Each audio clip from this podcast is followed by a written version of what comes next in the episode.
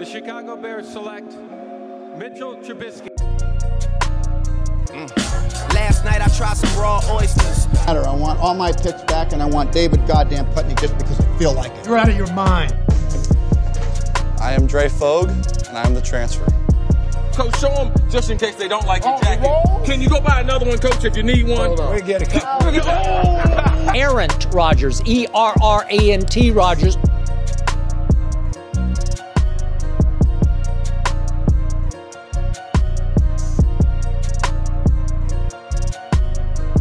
Alrighty, fellas, we're all here, full packed house again. We brought we brought Dolan back, despite what was uh, said about him in the Week Seven preview. Dolan, I don't know if you listened to that. Did you catch that? Uh, I didn't. I didn't get. I subscribed, Oh, I subscribed to the back judge, but I did not get the notification that an episode was uploaded. yeah. So there's there's a little slander that, uh, of you, so you should go check that out. You're you're lucky to be back. Let's just say Did I, that. give, did I give a bad take? No, you're, you're just lucky to be back. It's all right. What's All the good. what's the over under at, boys? It's it's an honor every time I'm welcome back. Fifteen.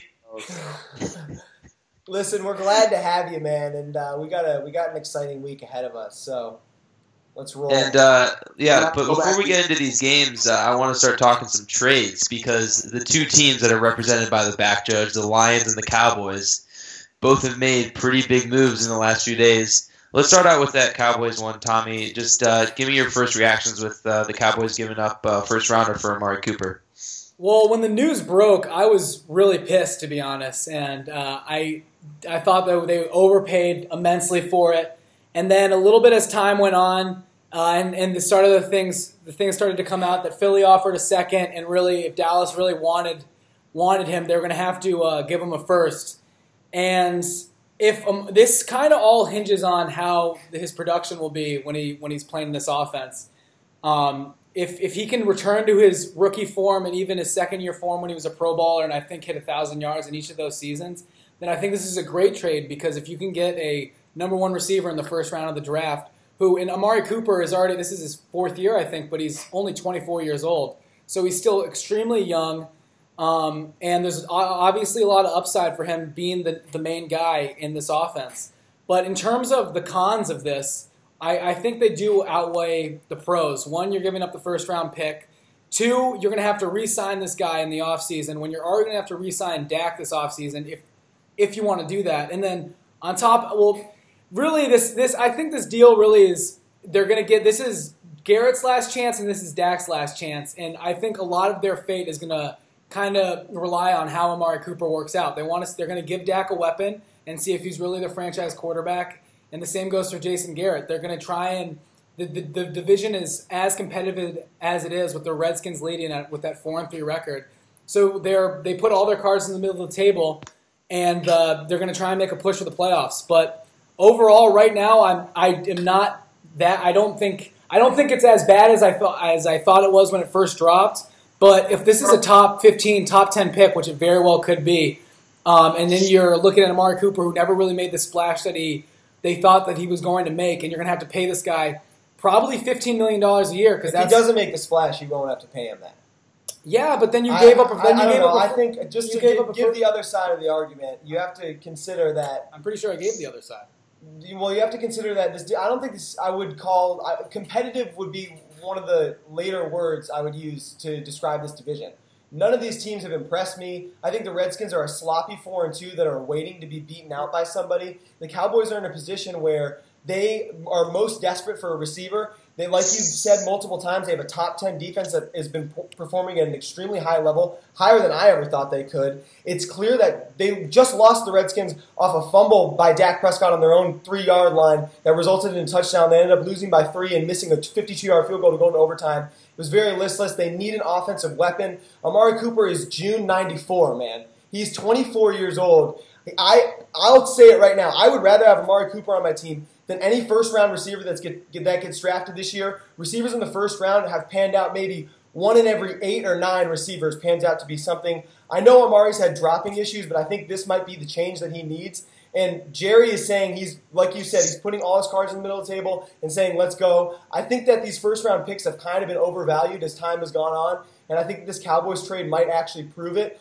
I've been a Cowboys hater as everyone who has ever listened to the show knows, and I root for them to do worse. I like Amari Cooper a lot. I always have. I think Oakland was an awful situation, and it still is. I'm glad he's out of there. I think he's young and has enough time to prove uh, what what Dallas is basically believing in him as is a first round pick, and like Jason Garrett says, could be a cornerstone player. I'm kind of more on that wavelength than anything else, and I think that this might be a case in where the first round pick is really worth it. You know, Tommy brought up a good point with and how it's it is make or break. This is a big deal for the Cowboys, and trading a first round pick for a perceived star receiver, like you said, he's 24 years old. But just as it's make, make or break for Garrett and the Cowboys, I think that this is big for Amari Cooper because I've never been huge on Amari Cooper. Honestly, he's only six foot one, and he came into the league kind of as a possession receiver. And like you said, he's had drop issues. So I think this is a big trade for everyone involved in the Cowboys. Cooper, even though he's just coming there, and Dak and Jason Garrett, and I think it's a win for the Raiders because they had all that talent. They had Cooper, and they were still starting off one and five, and he wasn't going to change. He was going to push the needle any which way. So I think at this point they have three first round picks going into next year. Um, they weren't going to make any noise this year. Gruden, they're stuck with him for ten years. He's doing the best he can, I think. Yeah, just to add on to that point, John, I completely agree with you. I mean, I, I was texting, uh, I was texting the group and saying that Jon Gruden, Gruden is in full Tommy Murray 3 a.m. dynasty mode right now, just shelling out anything he can to get a first round pick. And the Cowboys very well. I mean, this very well could be a, a top 15 pick. And uh, if and then plus the Bears pick, assuming the Bears don't make the playoffs, you can have three top 15 picks right there, um, and you might not even get a quarterback. So that's that's based on your preseason philosophies. This division is right where you need it to be. Dak, if Dak can perform and be accurate, like he's proven he can be at home, and Zeke can be effective, yeah. now they have a receiver that's somewhat, uh, you know, exciting. yeah, he's a bit exciting, but he doesn't. He's, he's a good route runner, and this he, puts them way more in the race for the division than. Oh yeah, well of course. I mean, I course, they had to make a move, but Amari Cooper has gotten worse every you single year. To give up on the season. You were ready to give up on the season. Yeah, and, that and, this doesn't, and, and this does, this is only doing stuff for you. Um, this isn't reinvigorating my well, my saying, hopes. Well, I mean, we'll see about that. I we'll see. You still, Dak Prescott is still your quarterback, and he still has had trouble pushing the ball downfield. So it doesn't matter how good Amari Cooper is. What if this is all just on Dak? So and then you want to you want to draft a quarterback in the first. What if you guys? What if we need to draft a quarterback in the first round and you don't have that pick because Dak isn't the guy? It's just like there's a you're putting your you you're basically this needs to work, and if it doesn't work, then you're going to be a team who's not going to have a pick till the second round, and you might need a quarterback. So I'm just saying that it was aggra- it was very aggressive for a franchise that they like to make their aggressive moves, and the Cowboys draft extremely well. So I, it's not like they're they always are bringing in good talent in the draft, but I don't. Uh, this could be. I don't know. We're just gonna have to see. Okay. Let's move on to uh, Snacks Harrison, baby, coming to the D for a fifth round pick. Woke up to some great news this morning. Really excited about uh, this acquisition for the Lions. They absolutely needed a two gap D tackle on the inside that could stop the run in this Patricia system. The Lions are one of the worst teams in stopping the run so far this season, and they got the best in the business pretty much. Uh, I know Damon Harrison doesn't really do much on third down unless it's third and short. Not exactly a pass rusher, but there's a reason this dude's making $8 million a year to uh, to play D tackle, and it's because he's probably the best run stopping defensive lineman in the NFL, other than maybe Linval Joseph, in my opinion. Yeah, Adam, I completely agree with you, man. And this was a huge trade for the Lions. Um, they have had trouble stopping the run the past couple years, and that's carried on into this year. And then, like you said, they get arguably the best run stopping D tackle in the NFL, um, and they only had to give up a fifth round pick. Uh, so it's I think it's a great deal for the Lions. The contract may be an issue in the next couple years, but I mean, if worse comes to worse, you can cut them. That's the greatest thing about these NFL non-guaranteed contracts. So I think it's a low risk, uh, high reward move uh, by the Lions. I think that there's no chance that this year, and I'm pretty sure the Lions already own a fifth round pick in the 2019 draft. They traded yep. their second one. This is this is the Laken Tomlinson pick, I believe. Yes, yes. We never should have taken him to begin with, but the fact that we turned him into uh, Snacks Harrison is pretty exciting.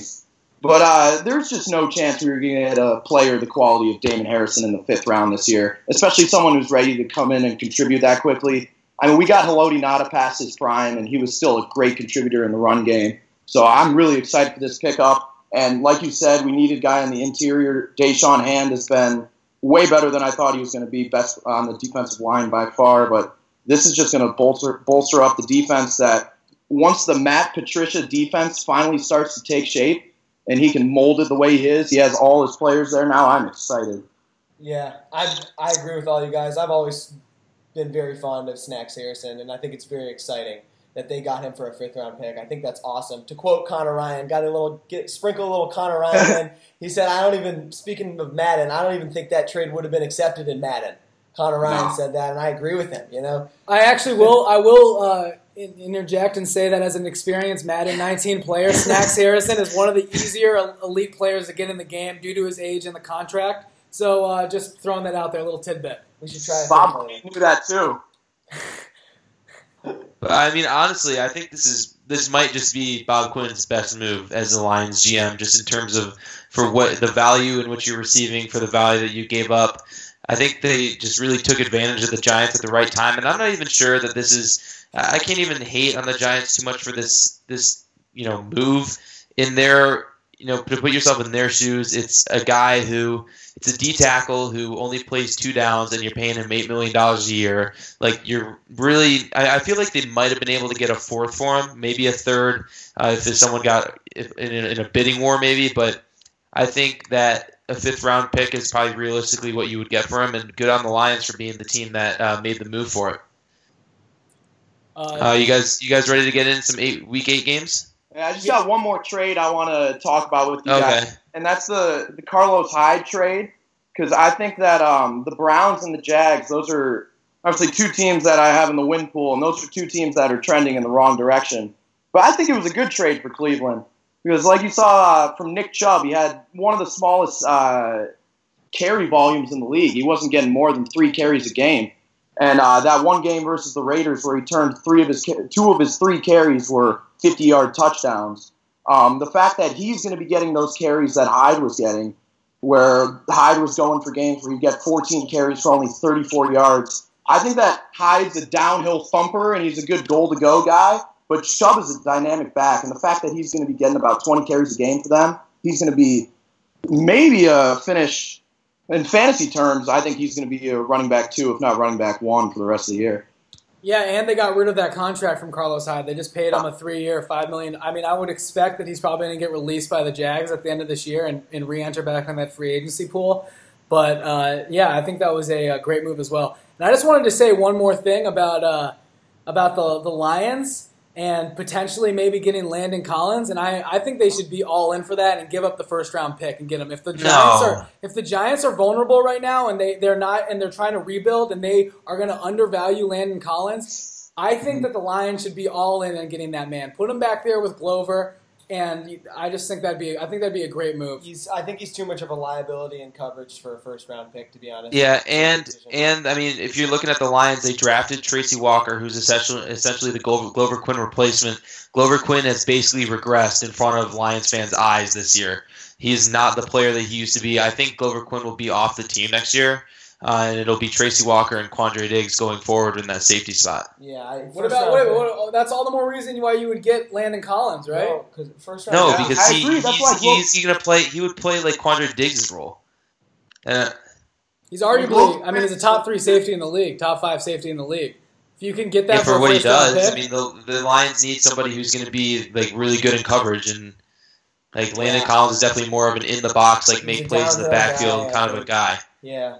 Yeah, that's a good point. He's more of a linebacker playing safety. He is. We already have Jarrad Davis in the middle, who's yeah. kind of the downhill banger. I feel like I don't think that Landon Collins. I feel like there'd be a lot of frustration from Lions fans seeing Landon Collins uh, in coverage because especially too. I mean, you're looking at this. Even though they got Snacks Harrison, this is a loaded D line class, and definitely the Lions still need help on the D line with Ziggy Ansah probably heading out the door this offseason. And even if they keep him is going to be for a cheap price, and he's not reliable to stay on the field. So you still need to add resources to that D line. You already gave up a third round pick uh, next year with the on Hand uh, trade last year. So you only have two picks in the first three rounds really to to improve your your defense because I really think that's where the majority of the picks are going to go to at this point next year. Uh, so that's I wouldn't want to be giving up any more draft capital than, than Quinn already has unless it's going to be more of these these late round trades for for dudes who are already established starters in the league. But if I had to guess, I think the Lions would be done in the in the trading sphere. So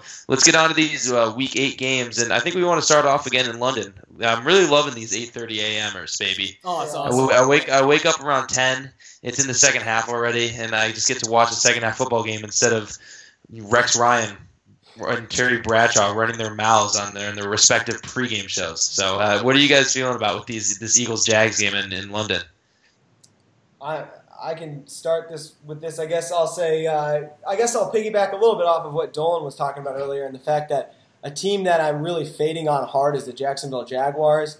I had a lot of faith in them just as a defensive unit that had played with a lot of discipline, coached by Doug Marrone, and with an offense that Leonard Fournette gave the ability to kind of lag because he was so explosive in the run game, and Bortles did a decent job of uh, trailing this whole team and, and keeping the ship going until the AFC Championship last year. I thought it was kind of going to be more of the same this year after Bortles tore up the Patriots defense, and ever since then they've been getting scored. I think something like 98 to 20, and it's just been a lot of bad things coming out of Jacksonville. We don't know when Fournette's coming back necessarily. Jalen Ramsey's talking about the problem. We know what the problem is, but we're not going to talk about it or whatever. And Bortles is his job is uh, as on the line as it's ever been. I think this is a situation where this Eagles team is a three and four, which is the I was seeing something about it might be the worst Super Bowl hangover in the last uh, couple decades, something like that. They are not having a great year so far. I don't think there's that much pressure on them yet, but I think this would be a, is, is a huge position for both teams. And with how hard I'm fading on Jacksonville, this game is overseas. No one's really at home. I like the Eagles a lot in this matchup. This is one of my more confident picks of the week. I think is an Eagles unit that won the Super Bowl last year and has a lot of talent and, and not nearly as many problems going on and holes. I think they're going to regroup hard and, and get a convincing win in London. I'm really really confident about this one. And at this point in the season, it's kind of hard to remember that both Jacksonville and Philadelphia were two of the best teams in the league last year. Mm-hmm. And obviously, Jacksonville easily could have won that New England game uh, in the AFC Championship. And Philly, they're, like you said, defending Super Bowl champions. And I think uh, these are two teams that, no matter how bad or average they've been this year, they could still easily win their division. And um, uh, when it comes down to it, I think that I agree with Lee, although I'm a big Jags guy, and this is London Blake Bortles. He's playing at home in London. Um, I think that Wentz is obviously the better quarterback, and Philly is still the Super Bowl champion. I think that Tennessee game last week, uh, the Titans got really lucky in that one. So I'll uh, take. You mean the Carolina? Oh yeah, Carolina. My bad. Yeah, yeah, I'm, I'm with you guys. I'm taking the Eagles, especially after that, just blowing a 17 point lead in the fourth quarter. Um, the Eagles really uh, took their foot off the gas last week, and I think they know now that they uh, they can't afford to carry that same. I, there, I think there's definitely was a cockiness and a a bit of expecting to see the same results and not really putting the work in that you kind of that stereotype with uh, Super Bowl winners coming back. Um, so I, am really, I think the Eagles kind of, ha- both these teams really need to win this game, but I think the Eagles have to win this game and they're more talented and they just are the better football team at the end of the day, despite the great home field advantage that uh, Mr. Dolan was talking about. Uh, and then a little side point that I wanted to make, we were just talking about the Jaguars. Klepp has been talking about how this kind of reminds him of that Broncos squad last year, how they had that great defense and then their inability to really do anything on offense kind of brought down the whole performance level of the defense on the end. And I, speaking of trades before this deadline, I think I would 100% be throwing a first round pick at Oakland to get Derek Carr. And if you don't want to do that, bring Tyrod Taylor in there because he's Blake, he's a better version of Blake Bortles. He can do everything that Bortles can, and is a little bit better of a thrower. Um, I just think that this Jaguars team they need they need a new face at the head. Bortles had a great he played against a, a great game against the Patriots earlier this year and had a good first half in the AFC Championship last year. It's time to really recognize this guy for what he is, and he's not a franchise quarterback. Go Eagles. Let's throw that, let's throw that fourth over, over to Tampa Bay for Ryan Fitzpatrick, baby. yeah, seriously. Even even even uh, Fitz, give a seventh for Fitz. You can get him. Yes. I, I like what you say about trading for Tyrod too, because at this point, like a lot of people say, Tyrod can be a game manager. The Jags need a game manager. They need a guy who's not just going to throw the Blake Bortles pick sixes and the fumbles. And um, Tyrod, he's a safe pick. I, I like that idea. I think if you can get a, a Derek Carr for a first round pick, if that's a reality for you, then you maybe should go for that. That's the type of guy who can really reinvigorate your season with or without Leonard Fournette, and maybe even charge your team to a Super Bowl. I think that that could be a great change for Carr too. He's proven he can be very good in the league, and unless he's mm-hmm. completely just taken a huge step backwards and is not going to get any better, if he can do anything like play anything like he did before he got that contract, things can really work well in Jacksonville, and they can have more of a leader and a gamer at quarterback. Absolutely. Uh, I'm, I'm going to make it 4 for 4, though. I'm taking the Eagles in, in London here. Go Jags, though. Um, I, I have a quick question. I have a quick uh, question here, guys, and this, this has to do with this Ravens Panthers game. And uh, do I just have four at you know four and two? They're they're keeping pace with the Saints somewhat in the NFC South, and I still just like don't like them that much, but they're winning. Paper tiger. So I feel, yeah, I don't know. I, I feel like I should start maybe giving them some cred, but uh, in the third quarter, it was looking like I was spot on. Well, Klepp, you sent that text over about them being paper Yeah. tigers in the third quarter, and we were all patting ourselves on the back a little bit, talking about how shitey this uh, this Panthers team is, and then they they come back and win that game. Um, but I think you kind of just have to. Cam Newton is still getting it done at the end of the day, and he's not as elite as maybe he's been made out to be throughout his career, and he obviously is a bit just of a power thrower. We've talked about that before. How he doesn't. He just kind of is has a one speed ball and. Uh, and he's not really. I mean, he obviously I think is a little bit overrated, we might say, but this team's got a great back in Christian McCaffrey, who they're they're doing a lot of stuff out of the backfield with him, and then their defense is just really good, and they're just finding a way to win games. Um, but I, I like the Ravens in this game. I've been uh, I've been really they are I mean they have the best defense in the league right now. Maybe not statistically after that Saints game, but this this team's got a hell of a defense. They run the football, and Joe Flacco has been pretty good. Um, so I'm kind of edging towards them traveling to Carolina this week, and I will admit that a lot of that has to do with uh, my lack of faith in the Panthers and waiting for them to take an L. So Yeah. Well, and then uh, I would like to add just another quick thing here. And back in week five, we did a, a podcast, and I said it was this. This is a game. It's kind of reminded me of this Falcons Steelers game. And in that game, we were. I was saying that whatever team loses this game won't go to the playoffs. And, and in my mind, for this Ravens Panthers matchup, I think whatever team wins this game will make the playoffs. Is going to be my little my little prophecy prediction for this one here. Going off that Klepp, I'm going to take the Panthers over the Ravens in this game. And just based off the fact that I don't really see the Ravens winning this division. And um, like we've talked about this many times, it's one of the most competitive divisions in football. And I'm still not selling Cincinnati stock. I'm not positive yet because I think almost any team would get obliterated by the Chiefs unless you're uh, Tom Brady. But I'll take the Panthers in this also because I think there has to be a little bit of a hangover after the Justin Tucker missed PAT last week. I Carolina at home too. Yeah, I find it really hard to uh, pick against the Panthers at home at this point in the season, just looking at their record and uh, Cam Newton's just sheer ability to win games, beat anybody, and also lose to anybody. I guess this team has like been an unimpressive 11 win team last year in one way or another. They they he turns the ball over and he's not accurate, but sometimes he's really good. And I totally agree with you, Klepp. If the Panthers win this game, not that I, the Ravens are that great necessarily. I just think that this will kind of solidify them as a playoff threat. It would put them at five and two, which is pretty darn good. And if the Saints lose a tough matchup to Minnesota, they'd be locked there atop, atop the division. Um, I'm going to pick the Ravens in this one just based off of my faith in them all year, and because I, contrary to what Dolan said, I think that that Tucker PAT might reinvigorate this team in a way Sure. that Okay. uh, that that where their defense is just charged up. I don't like McCaffrey that much. I don't like Carolina's offensive weapons that much. I really think that Philly w- really dropped the ball last week more than anything, and Carolina didn't really necessarily. I mean, obviously they put points up, but they that one fourth down that they converted on was huge, and then they. I mean, Cam Newton won the game, and it was impressive. But I'm not really sold on this Panthers team, and I don't think that they're a team that's going to clean up at home. I think this Ravens team's a little more hungry, and I'm going to go with them. if I All may, right, let's. What, do you want to throw out another game well, here, I Tommy? just, oh, I just kind of wanted to. We can do just a little. I just wanted to say, talk about the Bengals a little bit. And Dolan, you were saying how you're not selling their stock, and I am selling their stock after that uh, that Chiefs game and I think that um, this team is kind of starting to turn into what we thought they they were, and maybe I mean I could be wrong. Um, they de- their offensive line is better, and their their offense is better than I definitely thought it was going to be. But I just don't think that this team has the big guns on both sides of the ball to just compete with the high level teams in the AFC.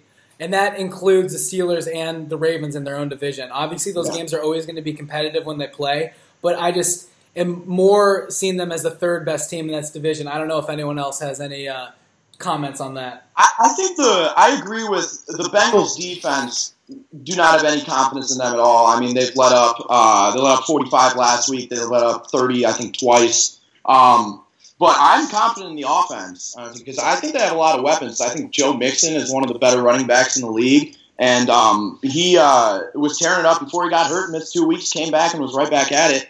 And AJ Green and uh, Tyler Boyd, that's a good uh, one-two right there. And if John Ross could ever get healthy, they're going through a lot of injuries right now, Giovani Bernard included. It's just pretty good offense when they're healthy. No, that's yeah, that is definitely true. I just it, it kind of all, all goes back down to the Red Rocket and um, and let's just see how consistent he can stay. Uh, I just think as the season wears on, uh, this team is going to start to fade a little bit. I agree. I think Andy is the weak link in that team. He's got some talent around him, but another thing we've been talking about, like these guys who have been just these quarterbacks, like you talk about Bortles, and they- they've had a little bit of success in the past, but they've kind of just stayed with the same team for a long time and never really passed that threshold. If the Bengals miss the playoffs this year, then I feel like they're cleaning the house there. Except for Unless Marvin. Marvin Lewis is apparently unfireable, but we'll see if they don't make the playoffs this year. Yeah, I think uh, Andy Dalton definitely limits this team, especially at this point in the season. Um, I not I don't know. Are we are we picking this Bengals game? I think this is a position where I'm not necessarily convinced Tampa Bay is going to win, but I like them in the underdog role on the road. The Bengals coming off a really tough Risky survivor? loss at home. I'm not ready to staple it in as my risky survivor, but I, I guess I'll say I'm eyeballing it because uh, I, Buccaneers are my, were my last pick in wins pool, and they they have rallied this year, and I think they got a really uh, you know they got an invigorating win last week at home against the uh, the Browns, and then now they're traveling to Cincinnati. And I think if there's some nice weather in Cincinnati, this one might be a little bit of a shootout. I don't think the Bengals are necessarily a team that's going to uh, you know wipe the floor with anyone at home. Uh, and I think that I, I like the Bengals. I'm not necessarily ready to sell their stock. I love Mixon, and I think their offense has been solid. I think this is a kind of a new a new year for them. But um, if they if they really if they start to lose games, I guess I wouldn't be surprised. So uh, I don't know. I, I think I'll pick the Buccaneers in this one. This this game is this game is going to be on alert for a disgusting uniform pairing. Yes, And any for any game that features the Bengals is pretty bad, and then you add in the Bucks. I, I feel like they may do something stupid, like wear wear their like red pants with their white jerseys or something like that. And uh, I hope not. I don't know. Going against that Bengals orange helmet, that's no Yeah, I don't know. The Bengals just need to wear their all white color rushes every single week. Those are beautiful. I was just, that's like when we were talking about the Bengals. The first thing that came in my mind, color rush jerseys. Because Make those AJ the uniforms. catches over everybody in those color rush jerseys. Yeah, just do a white one and a black one. Those should be your uniforms. Maybe an orange also. if, you, if you can handle it. If it's not too neon. Um, I'm gonna I'm gonna stick with the Bengals here, despite the fact that they just got waxed by the Chiefs uh, in Arrowhead. I just don't trust the Bucks enough to come up to Cincy and win. I don't think Jameis Winston is, is pretty terrible. I mean, I, we just see him keep making the same mistakes over and over again.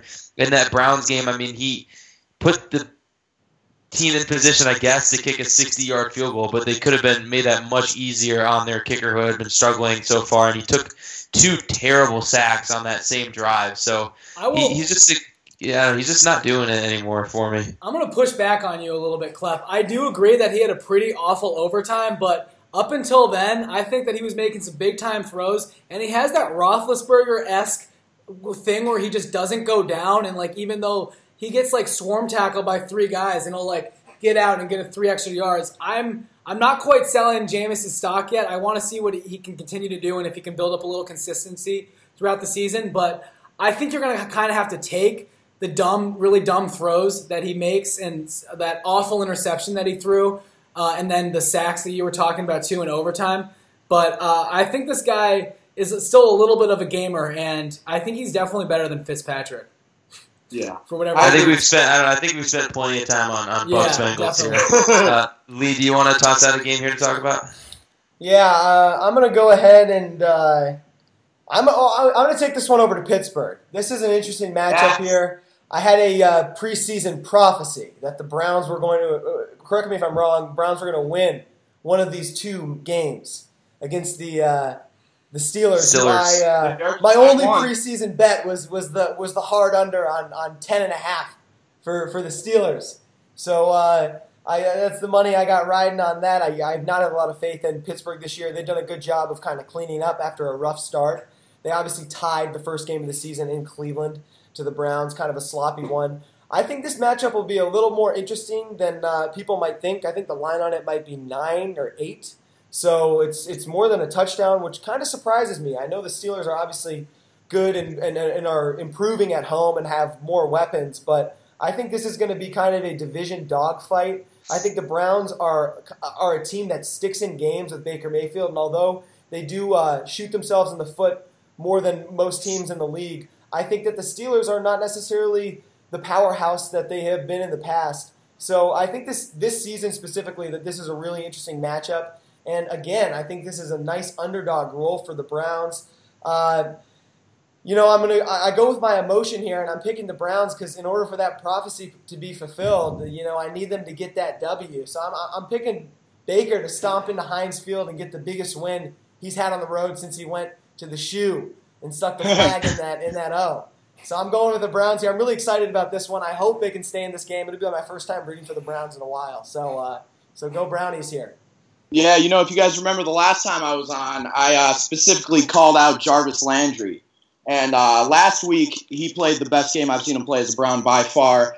That um, extension at the end when he caught it to get the touchdown before he was touchdown was an unbelievable play that brought them back into the game. And um, really, I can't remember if that was to tie it up or to make it 23 16, but that was the play that got the Browns going. And he's still getting, he got 15 targets, but this time he caught 10 of them. So he's always going to get that uh, target share. And I think that Landry and Mayfield are really starting to build a rapport. And that's a dangerous duo when those guys are going. Yeah, and the Steelers obviously have a super weak secondary. And not only Jarvis Landry, but David Njoku caught a touchdown in the game last week, and he's starting to become the uh, the horse that we all thought he he was, or at least I thought he was going coming into last year's uh, last year's draft. Um, I am I'm think I'm going to stick with the Steelers uh, at home. I think this is a different team than what we saw in Week One when they tied the Browns in Cleveland. But I definitely am going to pick the Browns to cover. If, if it's not, I don't know what Yep. the line is. Lee said it was nine. I thought I think it was eight and a half. I, I don't know. Eight and a half, nine. It's definitely. I think it's going to be a dogfight AFC game, but I just like the uh, the Steelers in a uh, in a little bit of a shootout. I don't know what the over under is on that game for the to- point total, but I think that it could uh, it could eclipse. I mean, why, don't, why don't we just quit pumping up the Browns here a little bit? It's true. Uh, It's true. the- It's Hue, Hue Jackson has no idea what's going on. He's talking in the press conference. He's going to take the play calling duties back from Todd Haley, back to what they were from a year ago when he sucked at it anyway. He's calling timeout, or he's throwing challenge flags in the two minute warning, getting timeouts taken away from his team. It's- I'm gonna give me the Steelers and the points, baby. Give them a double-digit win over the Brownies. They're pissed at the fact that they tied them in Week One. That's an embarrassment to this franchise that they would tie the Browns. Hey, they're just gonna Browns are gonna come into to Heinz Field and get their heads chopped off here. Yeah, the big bad Steelers. Oh Yep. yeah, the big juggernaut Steelers. Big Yep. hardcore guys. Six Yep. Super Bowls. Yeah. Is their, is their best player finally going to show up? Yeah, He's honestly. go to practice? Is, let, us see. Let's see. I'm excited for this one. It's going to be a Yeah. smash mouth game, baby. This is AFC huge. North. No more losing. That's all I got to say. Let's move on. Well, Dolan, why don't we talk a little Seahawks Lions, baby? Exactly. I was just going to say, like, this isn't very risky, and I hope I don't jinx it, but my risky survivor is the Lions. They're covered. Woo!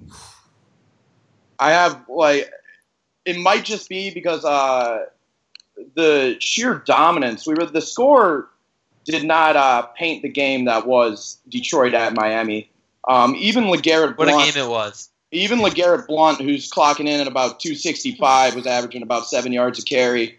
Um, really, everything like Klepp. As soon as Quinn got hired, we said, "In Quinn we trust. In Quinn we trust." And I have to admit, I was very skeptical when the offensive line, his biggest investment, played terrible last year, but he picked up Ragnow, and everyone's healthy, starting to come together now. They're downfield blocking, and Kerryon is the best Lions running back since.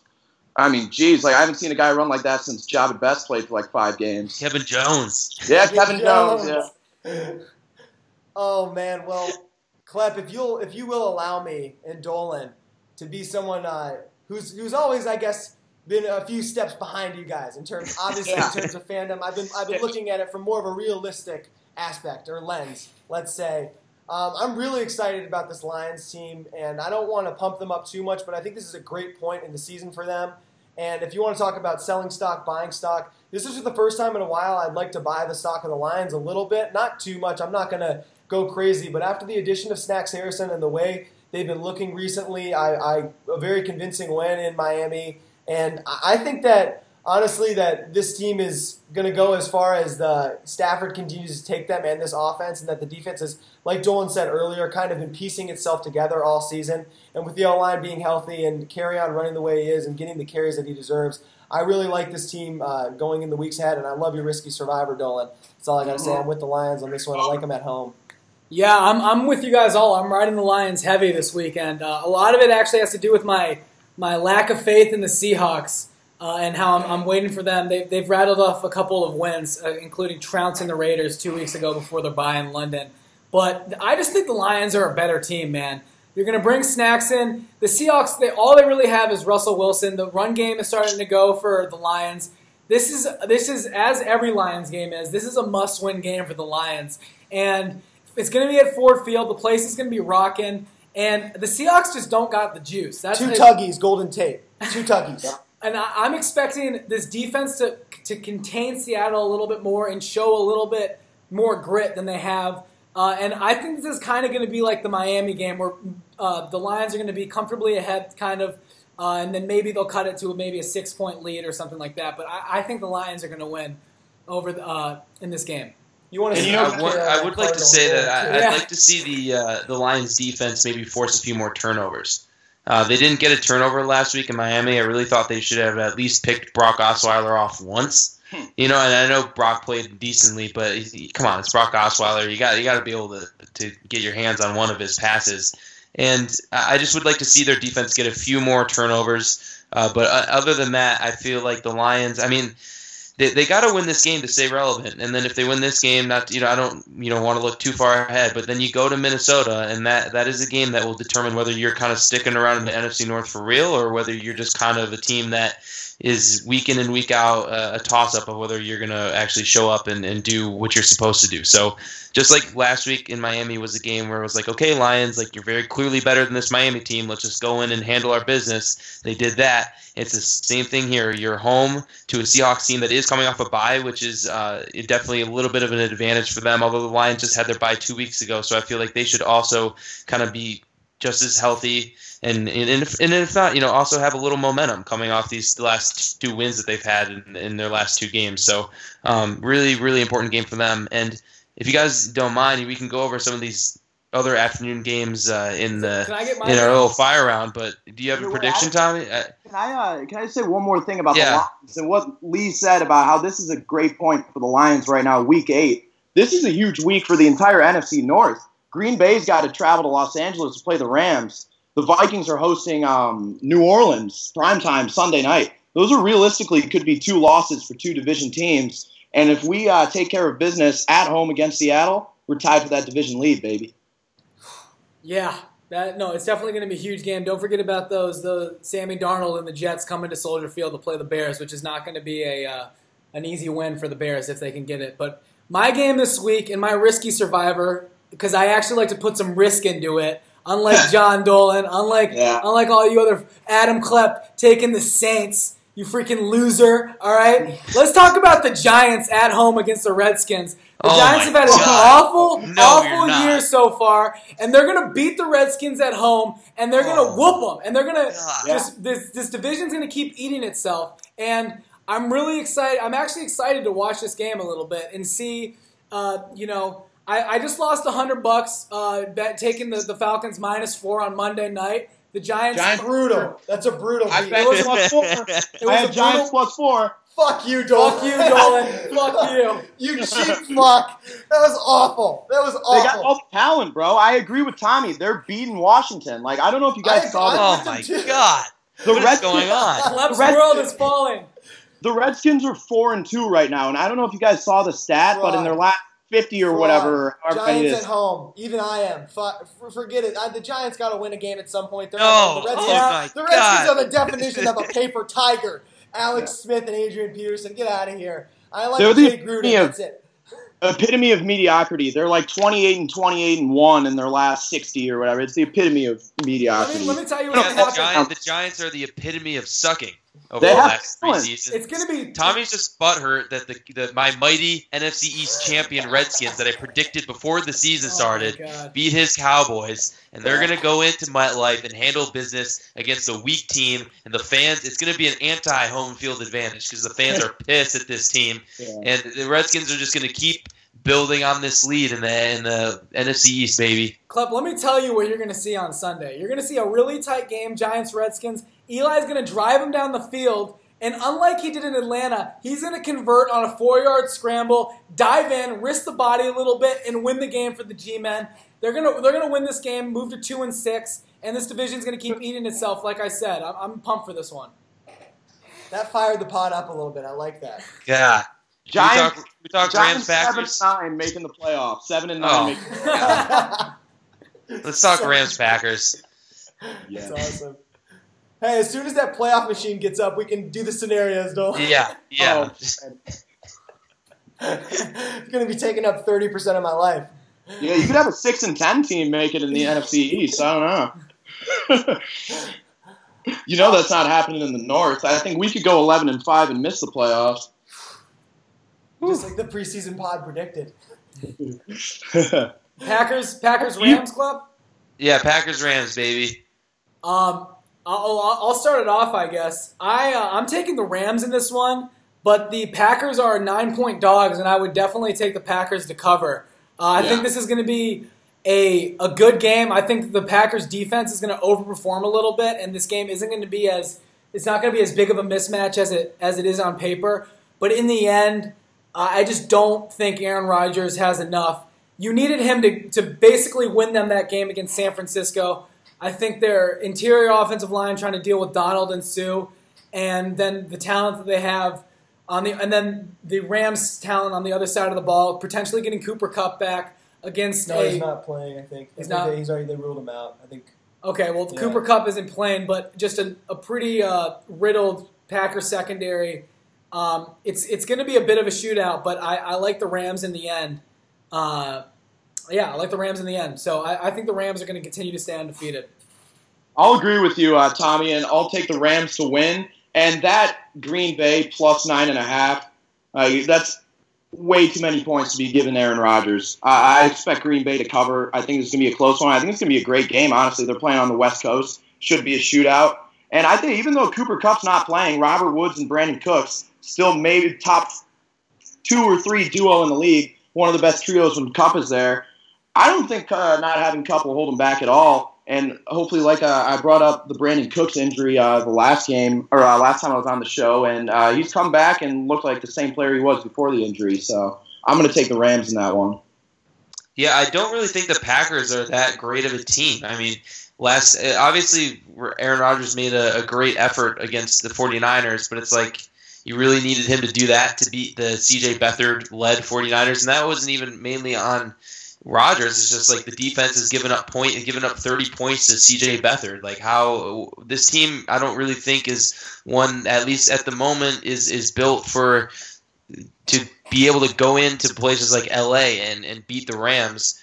I whether I mean the Packers have always kind of been a team though, almost like the Patriots, in which they start off slow and tend to pick up steam. So maybe they could surprise a few people. Never gonna you know count out a team that has Aaron Rodgers at quarterback, but I, I see the the Rams just kind of running away with this one. Yeah, I, I hate being uh, agreeing with all you guys to be honest, but I do. The Rams are so hard to pick against in the afternoon at home. I just even if it is Aaron Rodgers, I even understand that nine point or nine and a half point line just because the Rams are so explosive and have been so dominant. And after what the Packers did at home last week against the Niners, I just feel like they don't really have a running back, and a lot is on Rodgers' shoulders. And if, even if the defense does overperform, I think this Rams offense is just too overwhelming for them. I don't know if I necessarily play the line, but I like the Rams at home. I like the Rams as a team to go 14 or 2, even 15 and 1 this year. Mm-hmm. They just look honestly like a level above everybody in the league. And Lord knows if that'll transition over to the playoffs. But as far as the regular season goes, this team is, is looking like a juggernaut and like an absolute powerhouse. Uh, so I, I, like them at home to kind of roll. Move to 8 0. Yeah. I, I, don't know. I thought the Rams were going to be good, but 8 0 is yeah. surprising. Yeah, it's pretty crazy. No, yeah. I, Lions, the Lions will knock them off week 12, baby. That's going to be a game right there. We'll give them a better shot than Rodgers will, that's for sure. I can't wait to see Jarrad Davis try and cover Todd Gurley. That's going to be that's going to be a great matchup for everybody to watch. And we're brought back down to reality. There we go. Uh, should we talk some Saints Vikings, baby? Oh yeah. The rematch. The rematch going down in US Bank. And my Saints, second week in a row, risky survivor. Oh Saints go into Minneapolis and get the dub, baby. Let's go. Wow. It's gonna snow in, in Michigan this December. Risky, risky pick.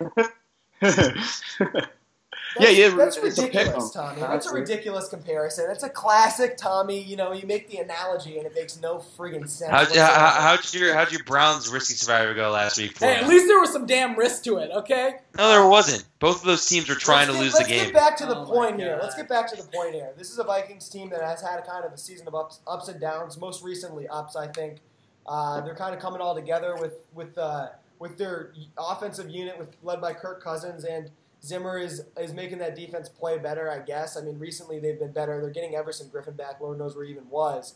But uh, I like this to be a shootout and a really good game. The Saints are a dome team, so I don't think there's any disadvantage of them being on the road, regardless of where they play. So I don't necessarily think that there's too much risk there. As uh, it's not like they're going to be playing in the in the cold of Baltimore or uh, or Minnesota outside. So um, I think this one should be a, uh, shootout, and I, I, I like uh, I like the rematch. I think Cousins is going to be jazzed for it. Give me the give me the Vikings at home. I like this one. I think the Saints got a little karma coming for them after Justin Tucker missed that extra point, and I think they're kind of a. Uh, I obviously you know they're they're a very good team, but they they should be overmatched in this game. I like the Vikings defense to step up. The Saints secondary has kind of looked lax. I like Cousins to pick them apart, so I'll take the Vikings here. Yeah, I'm with you, Lee. Uh, I will say though that the Saints really impressed me in that game um, against Baltimore. Just that the, this offense and just the, the just the weapons that they have between Ingram and Kamara, and then the guys that they have on the outside, rookies like Tre'Quan Smith coming in, and then Drew Brees kind of being the glue that holds it all together. Uh, they do have some issues on defense that we are talking about. Another trade we didn't talk about was Eli Apple coming over for that fourth round pick, who I think actually is going to slot in nicely with his buddy Marshon Lattimore from Ohio State uh, in that secondary. Um, but I just I think this this game means a lot more to the Vikings than it does to the Saints. And I know teams don't think about this, but the Saints can kind of afford to take a loss here. And if this was a playoff game like it was last year and the Saints were going to Minnesota, I'd pick the Saints because I think they have a better team. But I just think that there's more working towards uh, Minnesota's favor. So it's more of a supernatural pick for me taking the Vikings.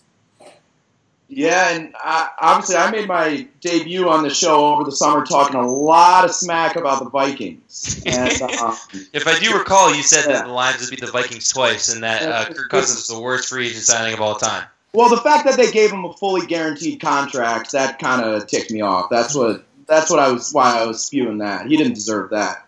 But I will say that this Vikings team scares me, and what the scariest part is is the fact that Dalvin Cook has barely played this entire year. And I don't know if he's been officially ruled out yet or not. I don't think he's playing. But all Oh, I was feeling the Vikings, but both of you guys took them too. But I'll stick with the Vikings because it takes a lot for me to pick them. But I, I like them in this game. Um, Diggs, we talk. I've talked a lot about receivers. Diggs and Thielen might be the best. Thielen's got 10 catches and like 100 yards in every game so far. Um, and Latavius Murray has been a good fill-in for Dal- Dalvin Cook too. So I'll take the Vikings in this one. Anybody, anyone want to revisit that Thielen being a top 10 receiver uh, debate from last show? Any anything changed for anybody or It no? wasn't last show. That was when we were playing Madden. off, off camera for for you subscribers that get to follow us from the body cam feature at thebackjudge.com. you guys saw that one. Uh, yeah, we were just talking about Adam Thielen. His kind he was criminally underrated last year and is still kind of is underrated this year despite being the best receiver in the NFL statistically.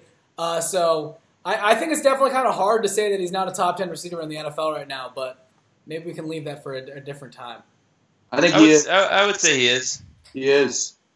There's no Yeah, debating that. don't. I, mean, he's got probably maybe the white boy with the best hands in the league. So I was about to throw the hands out there, throwing all the stereotypes. Yeah, he's got But- speed too, though, and he can really run Yes. routes. He's just kind of like a uh, Yeah, I, I would put him like maybe like eighth or ninth, kind of like behind like an AJ Green and a Mike Evans, like right after those dudes, and then like after that you start getting into like you know the almost like you know the Amari Coopers, the Golden Tates, the T.Y. Hiltons. Let's not even talk about Amari Cooper. I'll take Uh, you know, I don't know. I'll take Thielen over those guys any day. Yeah. Yeah, I'll take Thielen over Michael Thomas. I'll take. Ooh, Uh, Oh, that's a Yeah, that's big. that's a big take. yeah. I love, All I love where your head's at. any uh, any other games you guys want to throw out here before we? Why don't we do a quick fire round before we sign off here? Uh, Thursday night Texans lock at home to beat the Yeah. Dolphins. Woo. Lock. Great. Lock Although I did, one I, I like the Texans to win the game. One thing I will say though, I saw the line is seven and a half. Give me the Dolphins all day on that. I wouldn't. Give me the Dolphins know- on that line. You know what? I'll go ahead and say, give me the Texans. Lay the touchdown in, in a half. Wow. The Dolphins are a sell, sell, sell. They're going to win maybe seven, six, seven games this year, with seven at the most. Mm-hmm. I think their better days are behind them. Yeah. Texans at home. Yeah, I'm with the Texans as well. I, I'm not touching that line though. No, neither. And I'll go and ahead and also- say my risky survivor of the week. Lock it in. Browns in Pittsburgh. Woo. Got a lot. And he- double and- down. A lot riding on the game. What, what percentage chance do you think the Jets have going into Soldier this weekend? Forty-two. I'd say Yeah. 40, 45. Yeah, I, I'm right there. Uh, Darnold had a pretty tough week last week against Minnesota. He's, it's not going to get any easier against another tough defense. He needs to complete over, you know, over fifty-five percent of his passes. Yeah, Oh, maybe let's say over sixty. He needs to be efficient. You know what I mean? If he can be efficient, they'll beat the Bears. Honestly, I think. But I don't. I can't trust that he can do that week to week. yeah. Below, I would take the Bears at home. Yeah, I, I'm leaning towards the Bears as well. But again, I'm probably uh, I'm probably not going to touch it. This this Jets defense, as as they have been in all of Todd Bowl during all of Todd Bowles' uh, tenure, they really play hard and they got some uh, some pieces there despite you know letting teams put up some points. But they they really kind of play that bend don't break defense. Um, I, yeah, I think it's going to be a great game. Sad news that Bilal Powell's career might be over, but next man up in uh, in in New York with the Jets. And the Bears are 0 2 against the uh, AFC East. They got to play. Yeah. They lost to the Dolphins in the in the Pat, so they got to play the Jets and the Bills now. I, I, I like them to win both those games and finish two and two against the division. What do you guys think about the Broncos Chiefs? Chiefs. Chiefs Yeah. cover. No, I mean, I mean, I think we're all going to pick the Chiefs, but um, Chiefs minus ten. I'll It's at it's it's in Arrowhead too. No no chance the, the Broncos even keep keep pace there. I like the Broncos with the points.